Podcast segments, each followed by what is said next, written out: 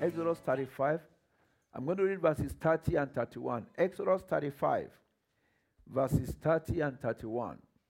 Exodus 35, verses 30 and 31. And Moses said unto the children of Israel, See, the Lord has called by name Bezalel, the son of Uri, the son of Hur, of the tribe of Judah. Verse 31. And he had filled him with the Spirit of God in wisdom, in understanding, and in knowledge, and in all manner of workmanship. Praise the Lord. Last week we started looking at a topic we called the Holy Spirit in action. And one of the things we said about the Holy Spirit is that he dwells in man. He dwells in man. And we'll give an example with Joseph. And today, we have another example, and that is Bezalel, the son of Uri, of the tribe of Judah. Now, one thing about that man, Bezalel, the Bible says God has called him by name. There's someone here that God is calling by name. And the reason he's calling you by name is that he has an assignment for you. Do you realize that he knows you? Can you tell somebody God knows you? You know, some people are afraid of that statement because their lives are full of iniquity and things they want to hide from God. Unfortunately for them, God knows them. Tell someone again, God knows you. And so he has called this man by name. He didn't just call him by name, he called him by name because he has an assignment for him. Go through the scriptures. When God comes across or to an individual and calls him by name and says, Oh, Saul, Saul, is the beginning of a new journey. Is that not so? He said, I have called this man called Bezalel. I have filled him with the Spirit of God in wisdom, understanding. So he doesn't need to pray and say, God, give me wisdom, give me knowledge, give, give me understanding. Doesn't need to pray for any of those. Because God called him, God has an assignment for him, God already filled him with those things. So, what you need to ensure of is that whatever assignment God has for you, you are not failing in that assignment. That whatever God wants you to do, you are ready to do it. When you are ready to do it, He will fill you with every need of the Holy Spirit that you may not fail. I pray for someone here today, you will not fail. Amen. The name Bezalel, that name Bezalel means in the shadow of God. Bezalel means what? When you hear in the shadow of God, what does that remind you? What does it remind you? Psalm 91. I think that Psalm 91, verse 1, if, if, if there's a record in heaven among Christians, that would be the most, uh, in fact, that psalm would have beaten John 3.16 for this year. Why? Because of COVID. Everybody wants protection. Bezalel means in the in the shadow of God. And like, I, like you already said, Psalm 91 verse 1 says, He that dwelleth in the secret place of the Most High shall abide under the shadow of the Almighty. The shadow of the Almighty is a place of protection. No wonder. You know, if, if, the, if the Spirit of God is in you, if God is in you and is manifesting in you, do you now see why the shadow of Peter was healing the sick? Because the shadow of Peter was a manifestation of the shadow of God.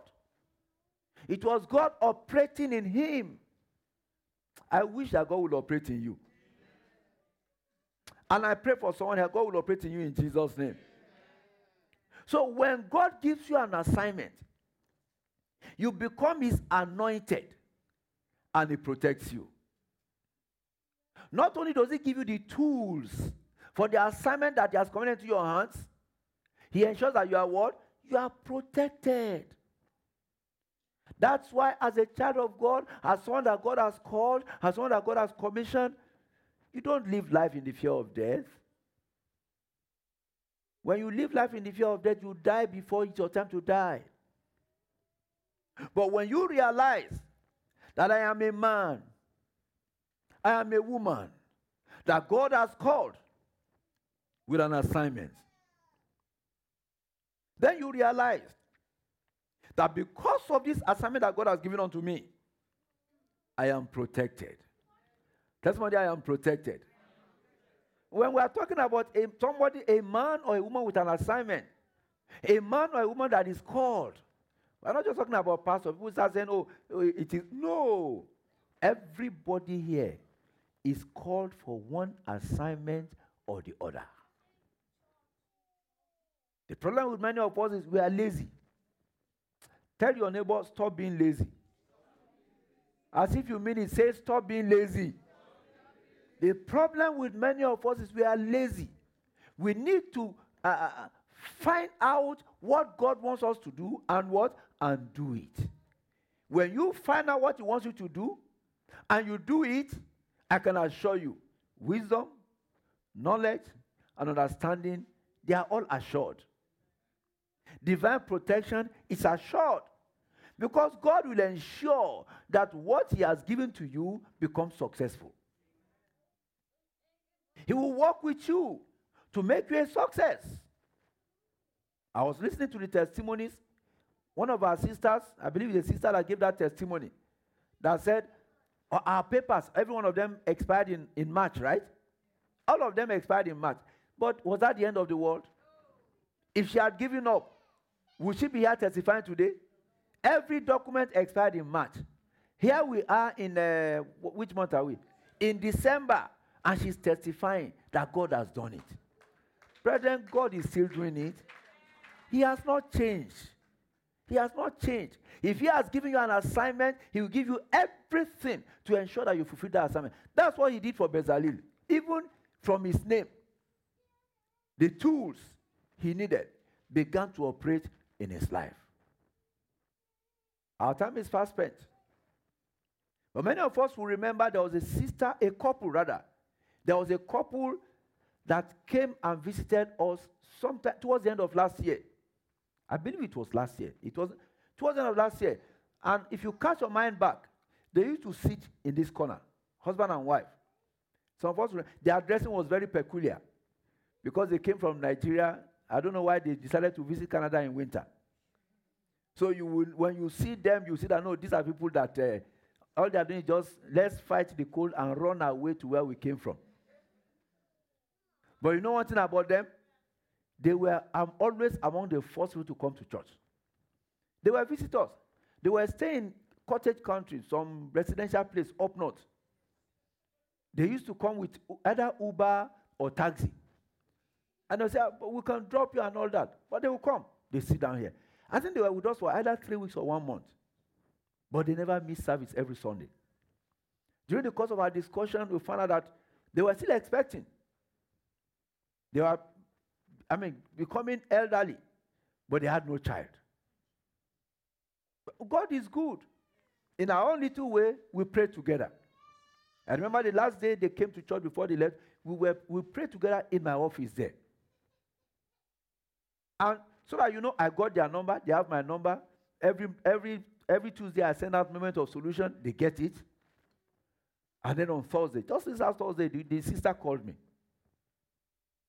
She called me to tell me that at the age of 53, she had a bouncing baby boy.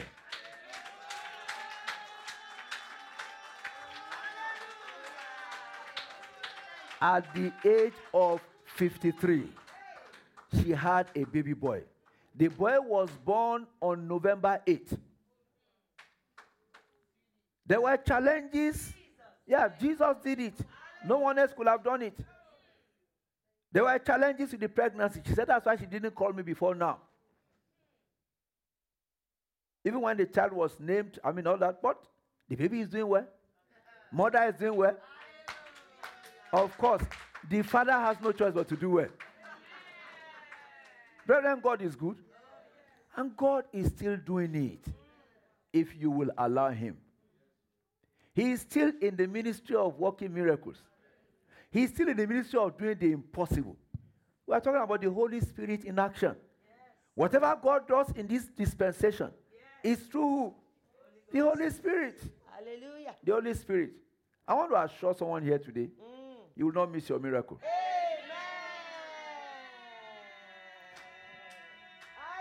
You, you might have given up. God has not given up on you. And so long as you remain faithful and you hold on to this living God, you will testify in Jesus' name.